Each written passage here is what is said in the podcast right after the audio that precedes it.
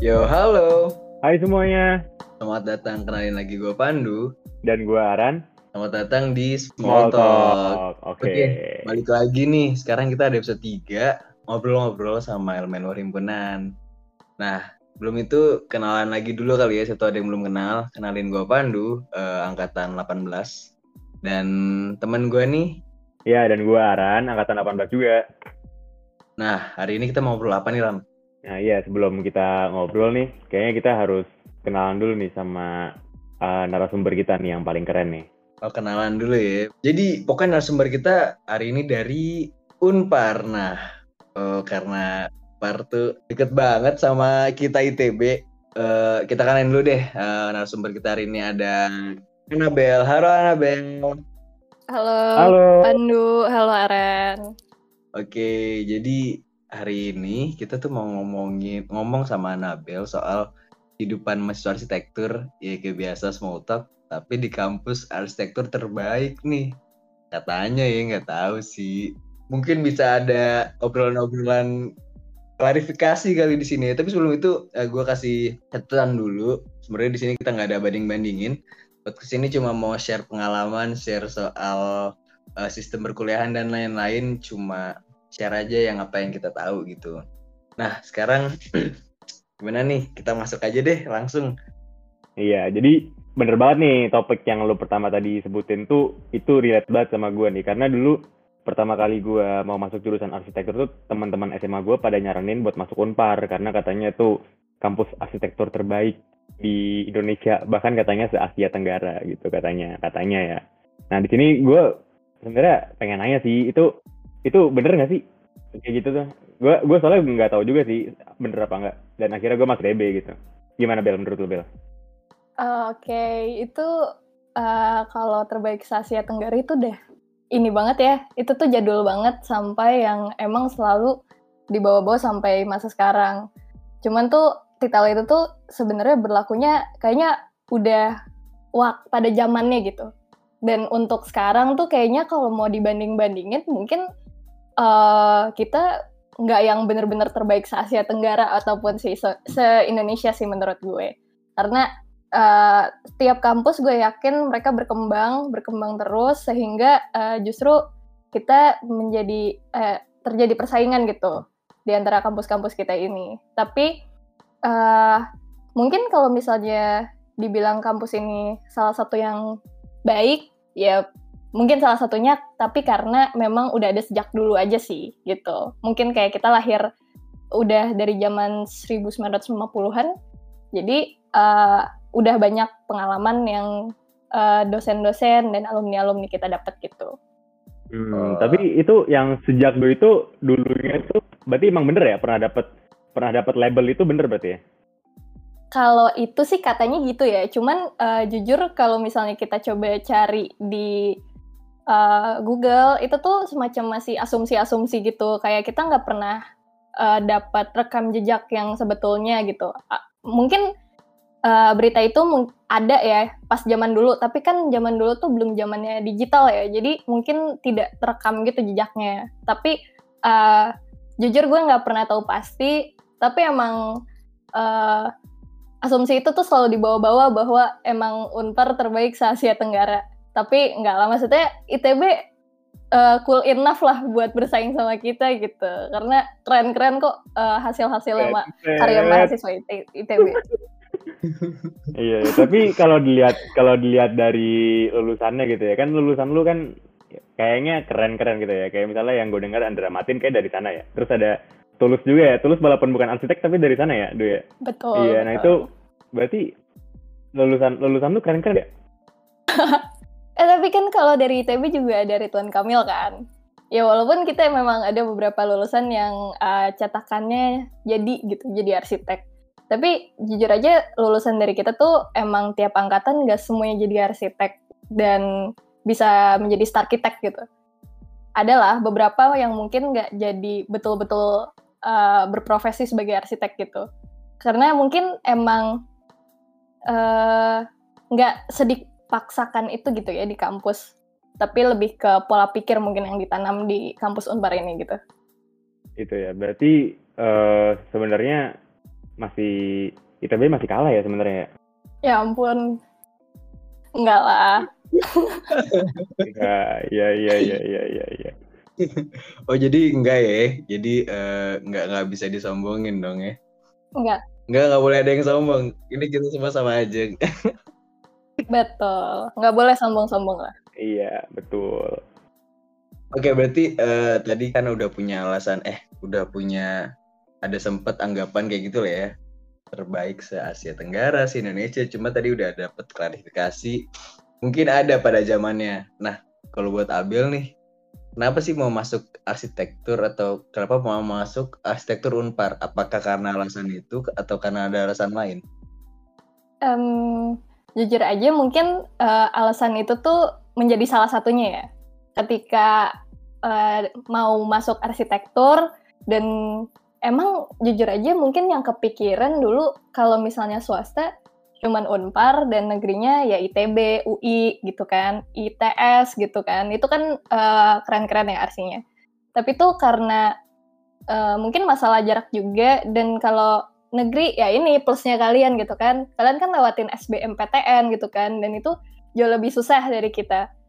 Tapi eh alasan masuk RC Unpar selain itu emang kebetulan karena keluarga gue tuh eh, dari RC Unpar juga gitu. Ada om dan tante gue itu eh, merupakan alumnis eh, alumnus dari eh, RC Unpar gitu. oh wow arsitek juga sekarang eh arsitek. Ada yang arsitek, ada yang di developer, ada yang di BUMN. Nah itu makanya tadi kan gue sempat ngomong ya bahwa sebetulnya yang lulusan arsitek mungkin nggak semuanya menjadi arsitek gitu. Mhm. Tapi ya valid lah ya berarti ya, kalau misalnya tadi apa namanya jurusan arsitek yang terbaik soalnya kayaknya banyak banget nih yang jadi arsitek nih. Tapi udah itu next aja. eh tadi sempat denger-denger nih belum mulai podcast sih katanya pernah nggak di Unpar dulu ya Nabil ya. Betul. oh ini dibahas juga ya ceritanya ya? Nggak cuma. Unpar doang ya? Iya dong, harus dong. Nggak apa-apa, nggak apa-apa. Buat jadi bahasan juga. Nah itu kenapa ya? Soalnya dari kampus yang sebelumnya, kalau boleh diceritain dong. Kenapa masuk ke kampus sebelumnya, terus kenapa akhirnya pengen milih Unpar dari situ? Oke, sebenarnya gini, eh, pas dari gue SMA itu, gue baru menentukan mau masuk arsi itu di akhir-akhir kan, di akhir-akhir mungkin kelas 2 akhir, terus pas, pas mau masuk ketiga gitu. Terus eh, sebetulnya Hmm. pilihan pertama gue adalah arsi unpar pada saat itu. Tapi di tahun pertama di eh, itu kan arsi unpar ada dua macam tes ya, ada PMDK sama USM. PMDK tuh jalur undangannya gitu. Kalau USM tuh jalur tertulisnya lah gitu. Di mana lu tes langsung di Unparnya ataupun bisa di Regina Pacis Bo- Bogor gitu. Nah, pada saat itu gue tuh ikut PMDK-nya Unpar di eh, pada saat gue kelas 3 akhir tuh. Jadi bener-bener baru mau masuk kuliah gitu, tahun gue masuk kuliah. Terus nggak keterima gitu kan. Nah, terus setelah itu eh, karena nggak teri- nggak keterima, gue masih pengen coba nih gitu kan. Gue ikutlah USM satunya dan kebetulan gue juga udah les gambar di eh, salah satu ini ya tempat les yang terkenal gitu. Ada di Jakarta, ada di Bandung. Tahu lah ya, Oke. yang ada warna-warnanya itu. Oh, merah ya. Mm-mm, betul. Nah, Hmm. Terus Iya, iya, iya. ternyata setelah tes nggak keterima juga gitu. USM 1 tuh kan. Nah, Hmm. setelah itu eh, gue lumayan sebel gitu kayak ya ampun kenapa sih gue nggak keterima gitu. Akhirnya gue coba tes di UPH karena waktu itu eh, UPH tuh salah satu kampus yang eh, kalau kata tante gue bagus arsinya gitu kan kamu tes di sana aja kata dia gitu. Terus gue tes dan ternyata masuk. Dan itu posisinya tuh di bulan Februari 2019 berarti ya kira-kira. 2000 ya 2019 atau 18 gitu gue lupa. Nah karena gue udah keburu masuk UPH gitu kan terus waktu itu tuh pas udah keterima gue mikir bayar nggak ya? gitu. Atau gue masih mau coba di Unpar gitu. Tapi uh, pilihan akhir gue adalah ya udah gue bayar dan gue stick ke UPH gitu. Gue udah nggak ikut USM selanjutnya lagi gitu. Begitu ceritanya. Terus habis itu akhirnya lo ikut USM lagi buat ke Unpar atau gimana? Nah uh, jadi ternyata setelah gue coba masuk di UPH itu gue uh, kurang betah gitu di sana. Dengan um, keadaan sosial di sana. Itu itu menjadi alasan utama gue kenapa gue mau pindah gitu. Dari segi sosial. akademik ya dari segi akademik pun sebenarnya UPH tuh agak beda sama Unpar. Karena UPH itu lebih ke jurus uh, fakultasnya desain. Kalau di Unpar tuh kan fakultasnya teknik. Jadi beda udah beda tuh. Jadi uh, desain arsitektur kita tuh ala ala fakultas desain yang kayak DKV gitu-gitu. Jadi tuh lebih ke seninya ketimbang tekniknya gitu kalau di UPH. Lebih ke teorinya ketimbang teknisnya gitu. Uh, jadi berarti lo udah sempat ngerasain bahwa sebenarnya UPH tuh ternyata lebih desain, lebih seni lah ya. Betul, betul. Jadi kalau Unpar kebalikannya berarti ya? Iya, kalau Unpar kebalikannya, betul lebih banyak uh, maksudnya gini, ketika kita belajar ngedesain, kita juga tahu harus tahu konstruksinya gimana. Jadi ketika kita ngedesain sesuatu, kita harus tahu persis bahwa itu bisa dibangun. Uh, berbeda dengan di UPH, kalau di UPH tuh kita nggak begitu mikirin konstruksinya gimana, uh, terus habis itu lebih ke teori dan konsep gitu. Mereka kencang di sebelah situ dibanding kalau di Unpar gitu. Hmm, iya iya iya. Tapi udah sempat disebutin sama Abel kalau misalnya uh, dari SMA tuh emang udah pengen banget masuk Unpar kan. Nah itu uh, uh, emang nggak ngincer misalnya kayak PTN, PTN apa gitu misalnya UI atau ITB. Eh tapi sebelumnya Anabel, eh, Anabel ini di di mana sih? Di Jakarta apa di Bandung? Uh, gue di Jakarta aslinya. Tapi selama pandemi ini gue juga sering di Bandung sih. Emang karena jujur nggak kos lebih enak ya kalau misalnya buat belajar gitu dibanding di Jakarta. Kayaknya rame gitu banyak keluarga. Iya sih bener banget sih. Panas banget ya sempet gitu ya. Iya betul iya iya iya iya. Nah iya itu itu mungkin mungkin itu tadi sih. Kalau misal iya kenapa nggak? Coba misalnya yang deket misalnya UI gitu misalnya. Atau misalnya ITB atau misalnya yang lain gitu. PTN coba coba PTN gitu. Pernah nggak? Uh, pernah pernah. Kebetulan gue dulu tuh SMA-nya negeri juga. Jadi emang kalau dorongan dari guru-guru sendiri tuh dulu kenceng gitu ya buat masuk PTN. Terus juga gue les uh, bimbingan akademik gitu yang di luar dan apalagi guru-guru kayak gitu kan pasti ngedorong banget buat PTN kan. Tapi kayak yeah. gue nggak hmm. begitu peduli dengan hal itu karena emang sebetulnya gue tuh pengennya di Unpar gitu. Tapi gue pernah tes, oh. gue pernah dulu uh, eh, dapat jalur undangan SNM terus nggak keterima wow. eh, dapat doang dapat kuotanya waktu itu. Oh dapat doang. Dapat iya, top. Iya iya iya. Iya terus nggak keterima tapi gue lupa. Gue masukinnya waktu itu ITB atau UIRC gitu ya gue lupa. Terus uh, kalau dulu SBM-nya itu sebetulnya eh, nggak uh, nggak ngambil arsi sama sekali sih waktu itu. Karena cuman pengen coba-coba aja karena sebenarnya gue tahu gue kayak lebih mau masuk ke Unpar oh. ketimbang ke ke PTN mana gitu. Jadi ikut-ikut aja tes gitu. Berarti ini Anabel anaknya Unpar banget.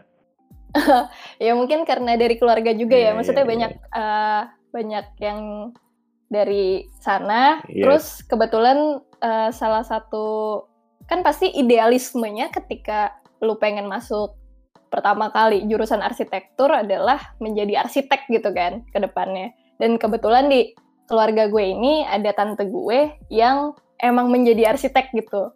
Jadi pas ngeliat dia arsi unpar dan bisa menjadi arsitek, wah ini kayaknya bisa nih gue ngikutin dia gitu. Jalannya kayaknya uh, coba aja gitu di sini gitu.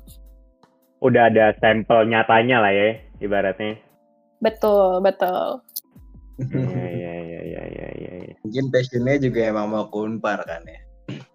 Nah sekarang gue pengen nih karena uh, udah di Unpar dan udah berapa tahun Wil? Berarti dua tahun ya di Unpar? Iya, dua tahun. Uh, ada ini nggak sih sistem perkuliahannya kalau misalnya di TB itu kita ada ada manualnya dulu uh, satu tahun ya Rane. Terus ada TPB juga. Hmm, terus Iya, belajar matematika gitu-gitu deh. Iya, ada belajar matematika. Sama paling kan Anabel juga sempat di UPH kan. Mungkin bisa bedain tuh kayak ya antara UPH sama Unpar gitu. Oke. Okay. Kalau sistem di Unpar dulu kali ya. Di Unpar tuh kita pertama-tama uh, kalau misalnya keluaran gambar tuh emang sama manual dulu. Kita semua gambar tangan dulu, pakai penggaris gitu kan, pakai penggaris dewa, tarik garis sana sini gitu kan.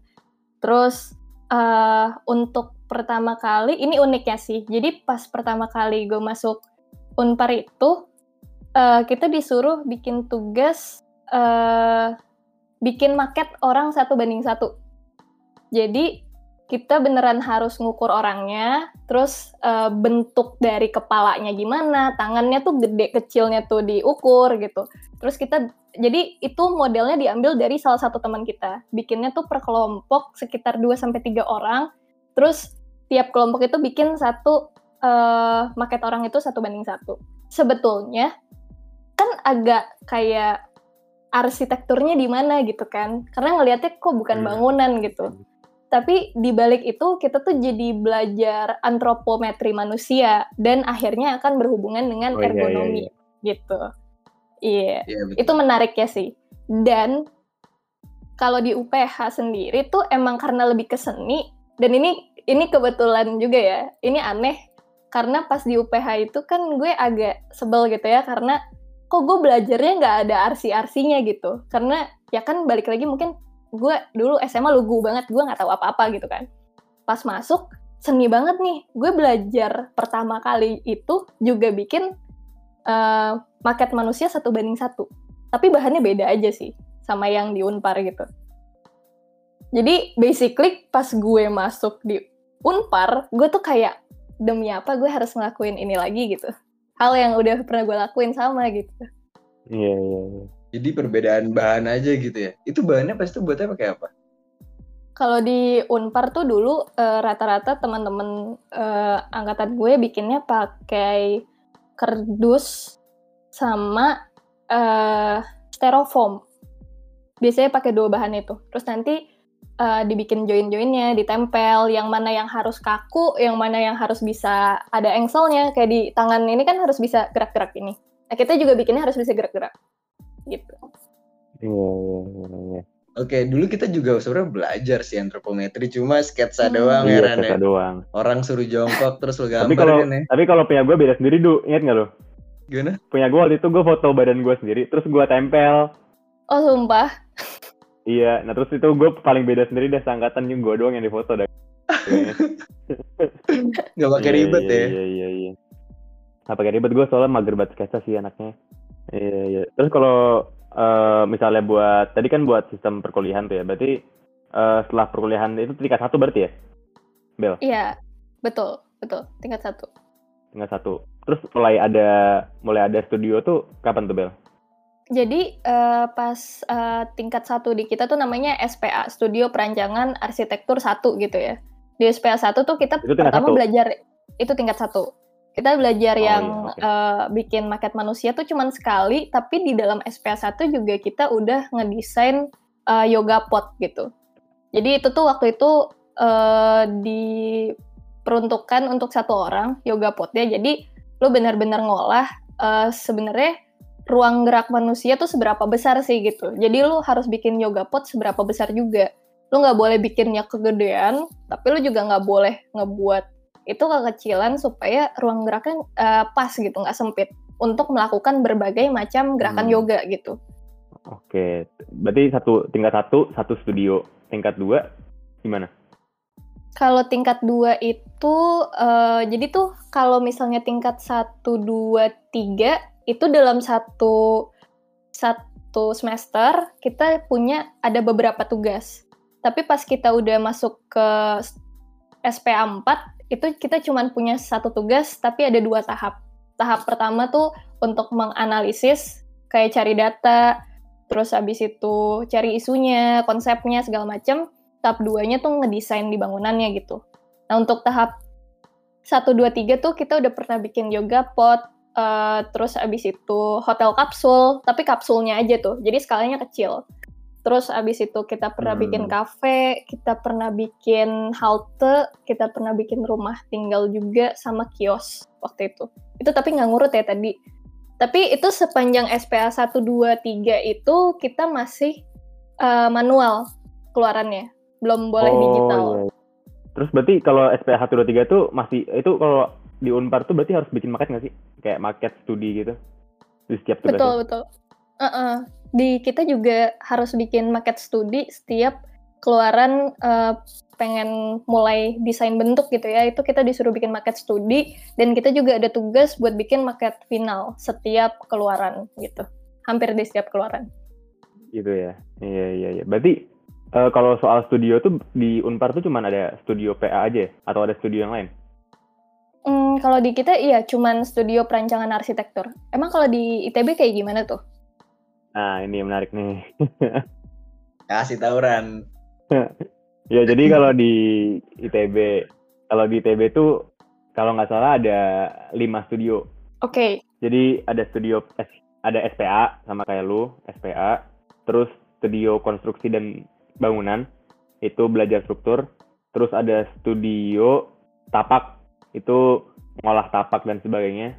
Terus ada studio komputasi itu belajar komputer tapi di studioin sama ITB gue nggak tahu kenapa. Sama yang terakhir ada studio struktur dan bentuk.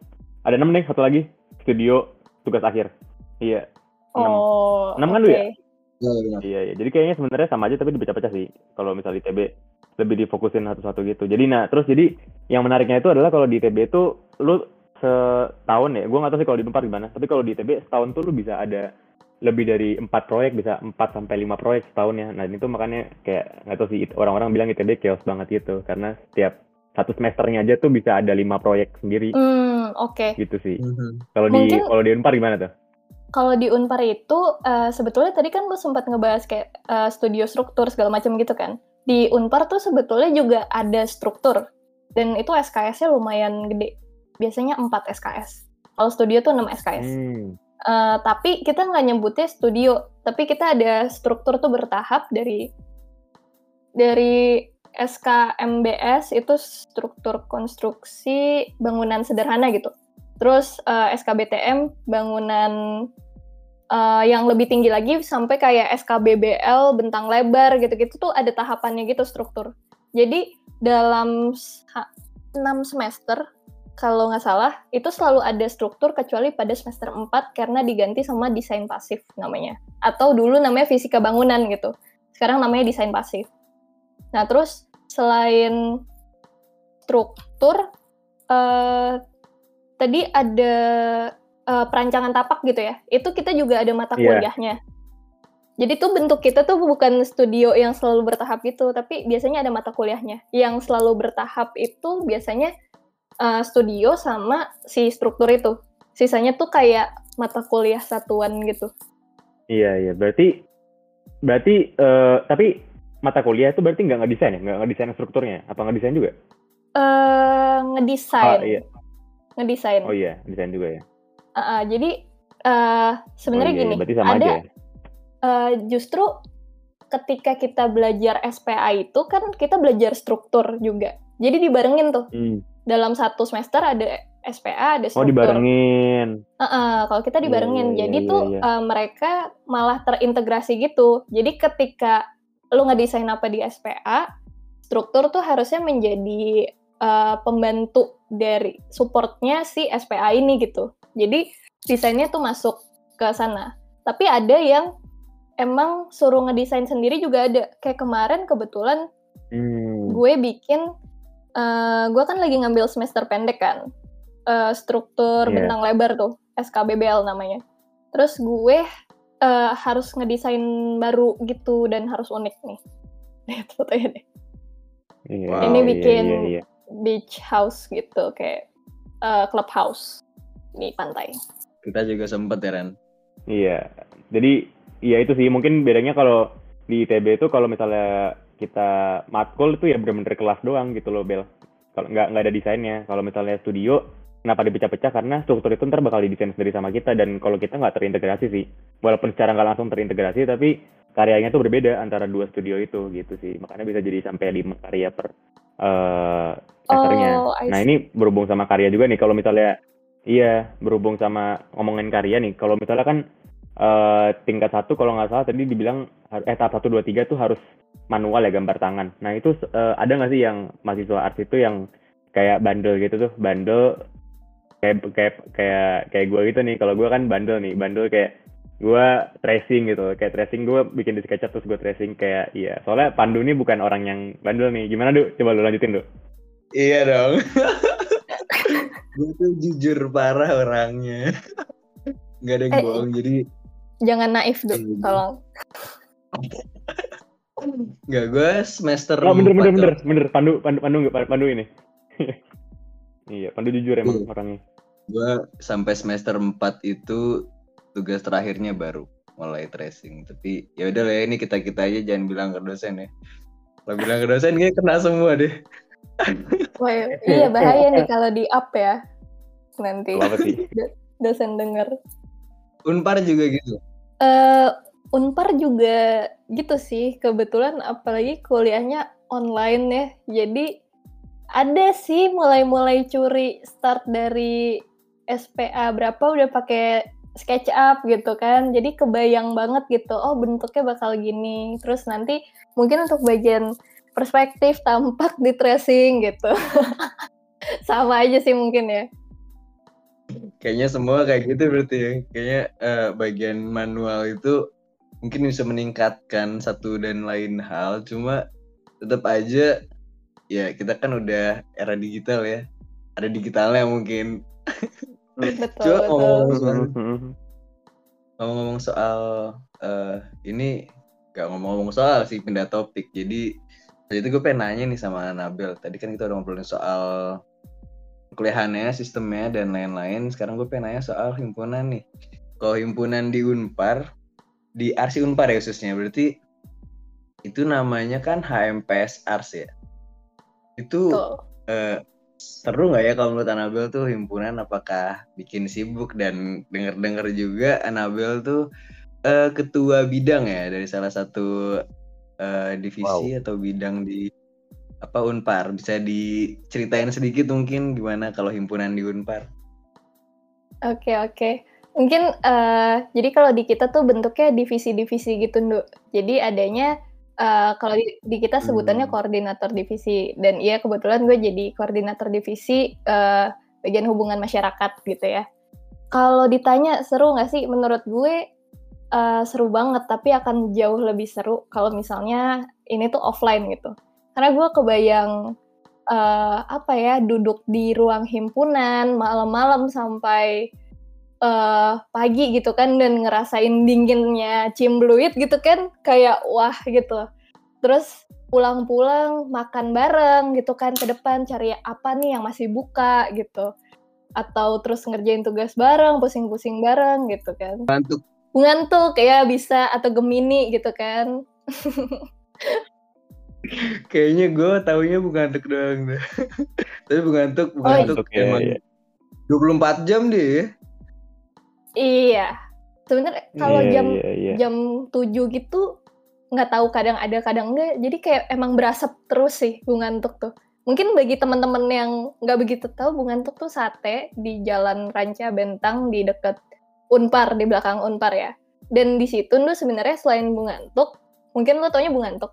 Tapi di sederetan itu tuh ada beberapa kios-kios lain yang jual eh, yang ada warung Indominya tuh namanya Gemini Eh, singkatan Oh iya, dari Gemini, pernah Gembul Mini pernah ya Iya, iya. Iya. Pernah, pernah. Soalnya di belakang Gemini itu ada kosan teman kita namanya Nadif. Iya, terus kita sering, gue sering nginep di sana Oh. sih. Terus kalau sarapan di Gembul itu. Hmm. Enak tuh, Du. Wah, itu best of bestnya nasi telur pecah sih. Itu enak banget. Makan nggak, Ran? Enggak, kalau gue makannya Indomie aja sih. Kalau itu kan itu kan orang Indomie ya. Jadi gue makannya Indomie sih. Oh, oke. Itu bisa Indomie jadi rekomendasi lo kali Belum ya nanti kalau udah masuk. mungkin. Kalau Iya, masih iya. ada Tapi- kesempatan tapi ya. ya tapi walaupun nggak ada kan kita masih bisa ke Bandung juga kan, walaupun udah lulus juga kan. Iya, Betul. tapi btw Anabel tuh berarti sempat ngerasain ini ya, sempat ngerasain offline juga ya sebenarnya sempat, sempat Itu berapa? setahun. tahun ya. Berarti masih di tingkat satu ya? Mm-mm, betul. Iya, iya, iya, iya, iya, iya. Justru itu paling seru sih menurut gue. Pas tahun pertama gitu karena kan Iya. lu uh, bondingnya banyak ya, harus kenalan sama di Unpar tuh isi mahasiswanya ada 200-an gitu. 200 kecil. Jadi ketika awal-awal masuk justru itu kesempatan lu buat misalnya tiba-tiba ketemu di jalan atau enggak main ke kosannya siapa, ngerjain tugas bareng, terus habis itu makan bareng gitu. Nah, itu paling serunya di situ sih menurut gue. Eh, perangkatan 200 Iya, 200. itu arsinya doang. Arsinya doang. Ada Oh, sekitar 180 sampai 200-an gitu. Berarti emang arti Unpar tuh bagus, Du. Dua kali lipat dari Iya. kita sih. Iya, dua kali Eh. lipat. Kacau, kacau. Oh Iya, iya. iya, iya. Terus iya, gimana tuh ngurus-ngurus eh, osjurnya? Osjurnya keras nggak sih? Susah nggak sih? Dulu lo gimana pas di osjur? Kayaknya dulu berarti di osjur tuh masih offline kan? Betul, masih offline. Cerita dikit Em, dong gimana tuh? Masih offline dan gue inget banget ya, pagi-pagi eh, osjurnya tuh kayak jam 7 udah harus ada di sana apa ya? Jadi jam 6 pagi gue harus udah siap-siap. Terus habis itu jalan kaki dari kosan ke Unpar dan kebetulan kan gue anak Jakarta ya. Jadi awal-awal tuh masih eh, ngerasa Bandung tuh dingin banget kalau pagi. Ya lu bayangin matahari aja masih ngumpet-ngumpet kayaknya ya jam segitu ya. Jadi tuh berasa banget dinginnya tuh parah. Terus eh, osjurnya ya menyenangkan sih bisa jadi kenal banyak temen ya. Kalau masalah keras enggaknya eh enggak lah, lebih ke mendidik dan berguna sih buat kenal sama teman-teman lainnya gitu. I see. Didik lah ya. Mm-mm. Mendidik lah ya. Iya, iya, iya, iya. Berarti sempat ngerasain kegiatan kayak gitu-gitu ya di Unpar.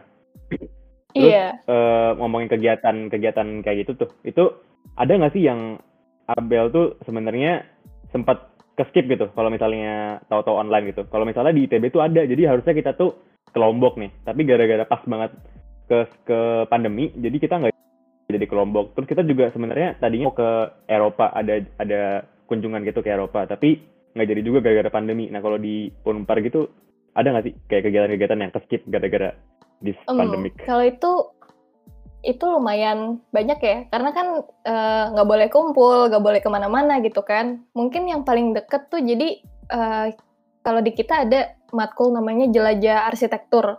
Dan itu dibagi dua. Ada jelajah arsitektur Indonesia sama jelajah arsitektur dunia. Nah biasanya kalau Indonesia itu ya keliling Indonesia kalau dunia tuh keliling dunia gitu. Kalau misalnya experience dari kating-kating tuh eh, tahun-tahun sebelumnya satu tahun sebelumnya aja tuh ya angkatan 18 tuh ke US waktu itu. Terus angkatan 16 17 tuh ke Eropa keliling apa. Jadi emang kita eh, agak menyayangkan hal tersebut ya. Mungkin harusnya tuh ada kesempatan itu di mana kita bisa jalan-jalan, nggak tahu ke mana gitu ya. Tapi pasti ada tujuan keluarnya.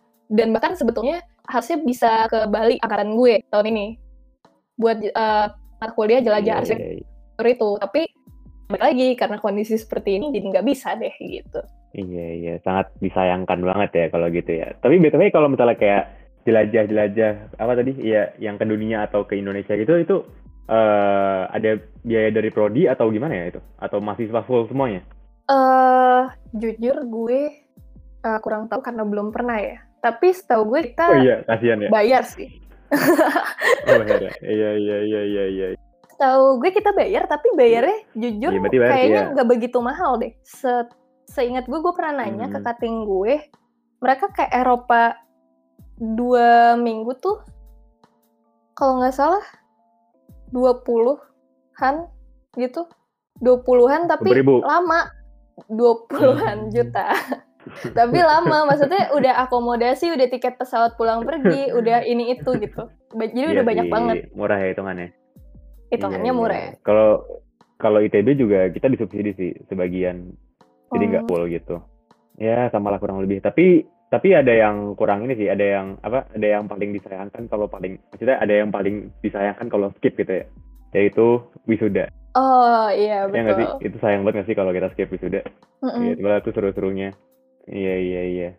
Dan bahkan kalau di RC Unpar tuh eh, tiap wisuda kita selalu himpunan tuh selalu bikin semacam celebration gitu. Dan itu acara seru-serunya justru di situ sih menurut gue.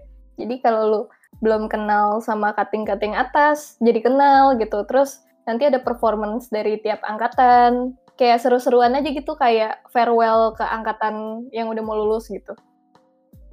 Itu sih yang dikangenin ya. Bener.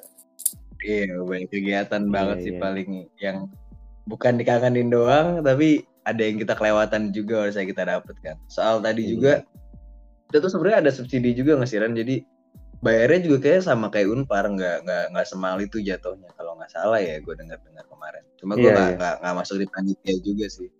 Cuma ya gitu sih, Eh, kita kelewatan semua masa-masa itu. Oke, masalah pandemi nih, gue pengen lanjut ke kuliah lagi nih katanya kata teman gua yang di Unpar itu sedetik aja nggak ngumpulin tugas nggak lulus. Auto E atau nilai saat itu nggak dimasukin nilai. Sorry proyek saat itu nggak sih nggak dimasukin nilai. Bener nggak? itu tuh jadi kan sebetulnya gue sempat ngerasain offline kan.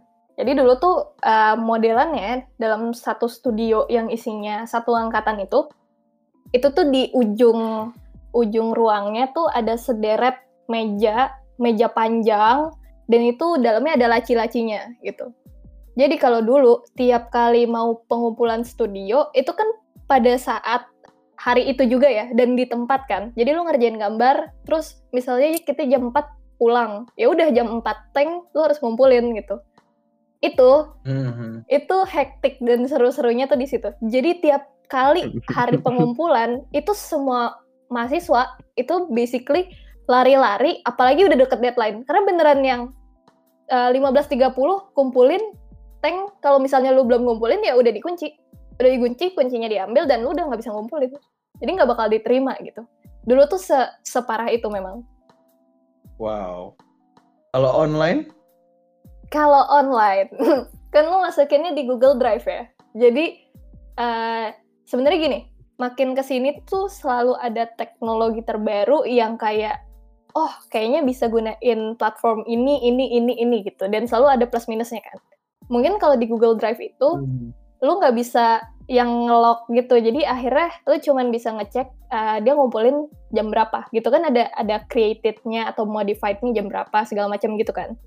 Nah jadi tuh mungkin ketika telat tetap akan masuk. Tapi masalah diterima atau enggaknya tuh tergantung dosennya.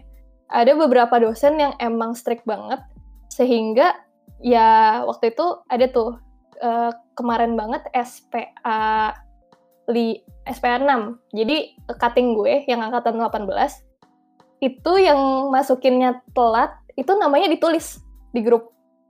Yang ini telat gitu. Hmm. 1 2 3 4 5 6 gitu.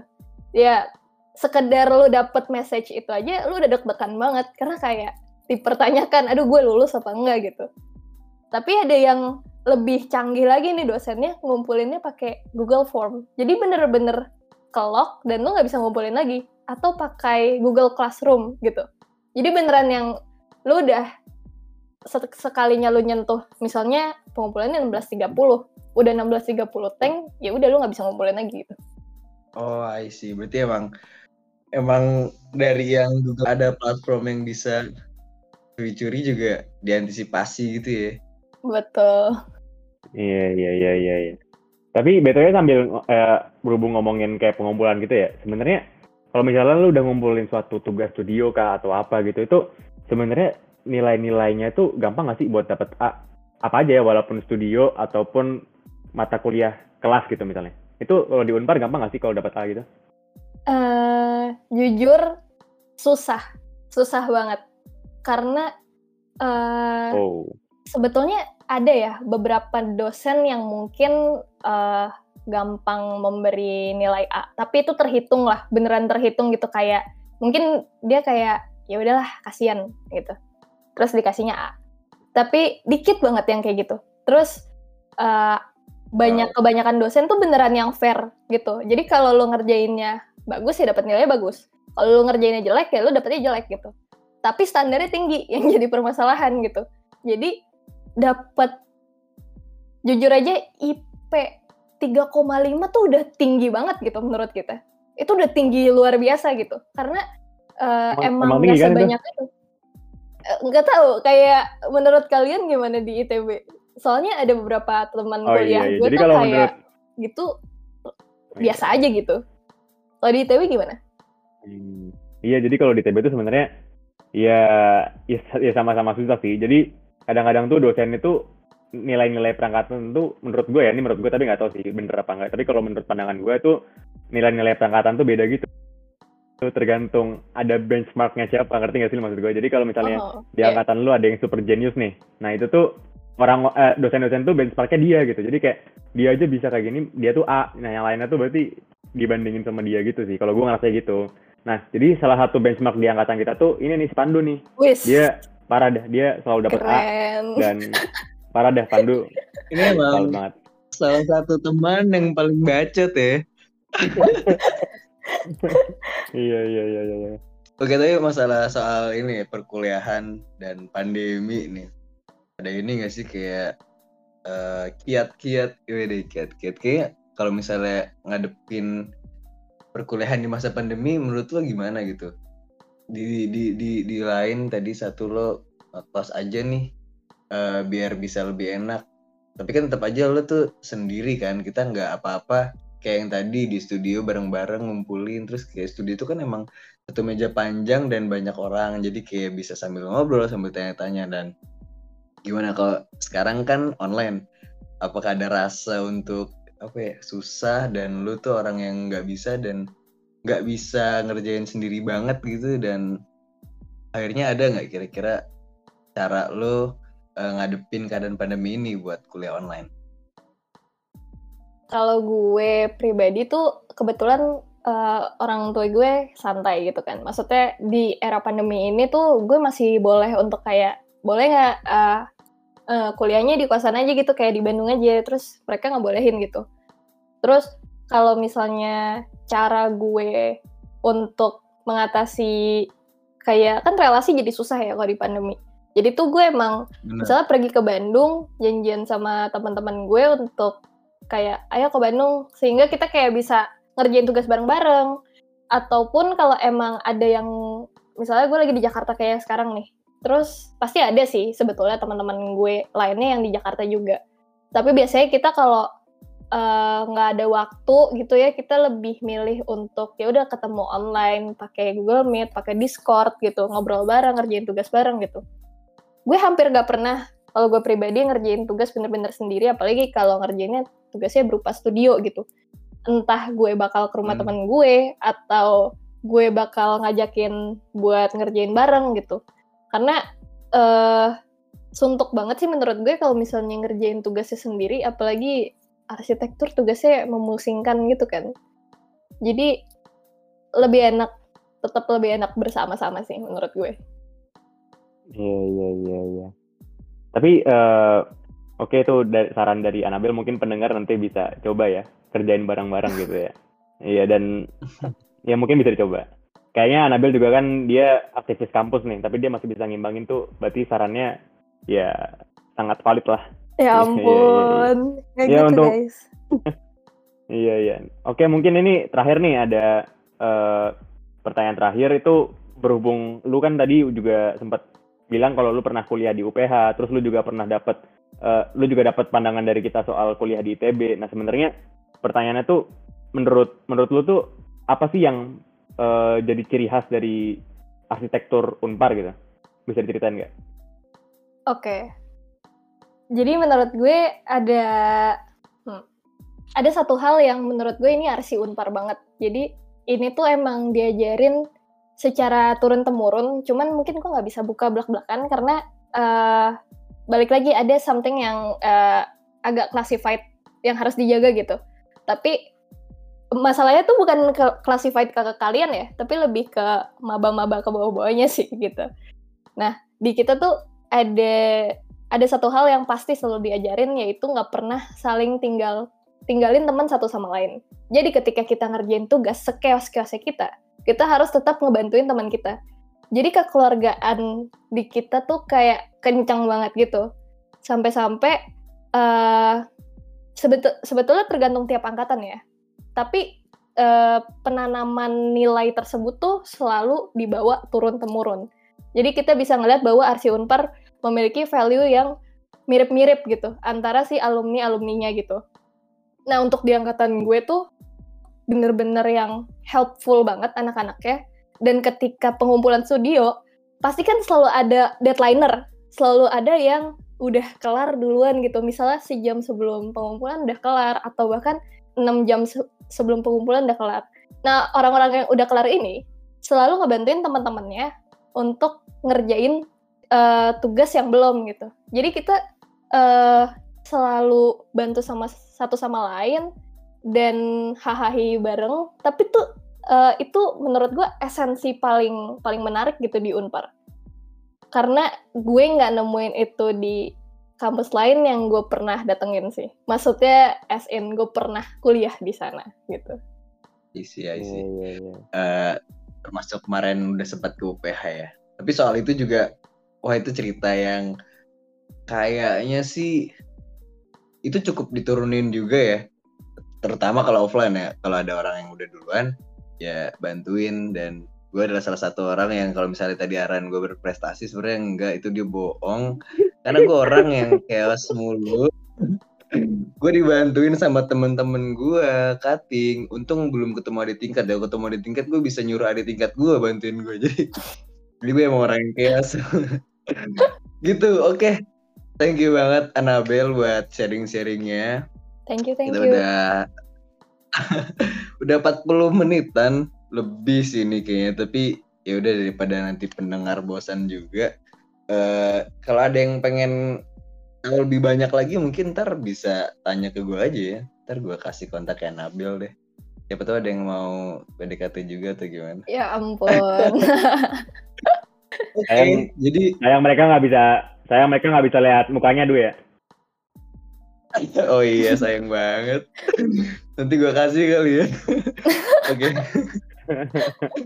Uh, intinya seru banget. Emang unpar uh, ada beberapa kesamaan ada beberapa perbedaan juga sama itb tapi sekali lagi ini bukan buat banding bandingin so yang penting semoga aja pendengarnya bisa lebih banyak dulu kali ya Ren ya Betul banget. Tapi kalau misalnya narasumbernya Anabel banyak sih kayaknya. Oh asli. Ya ampun.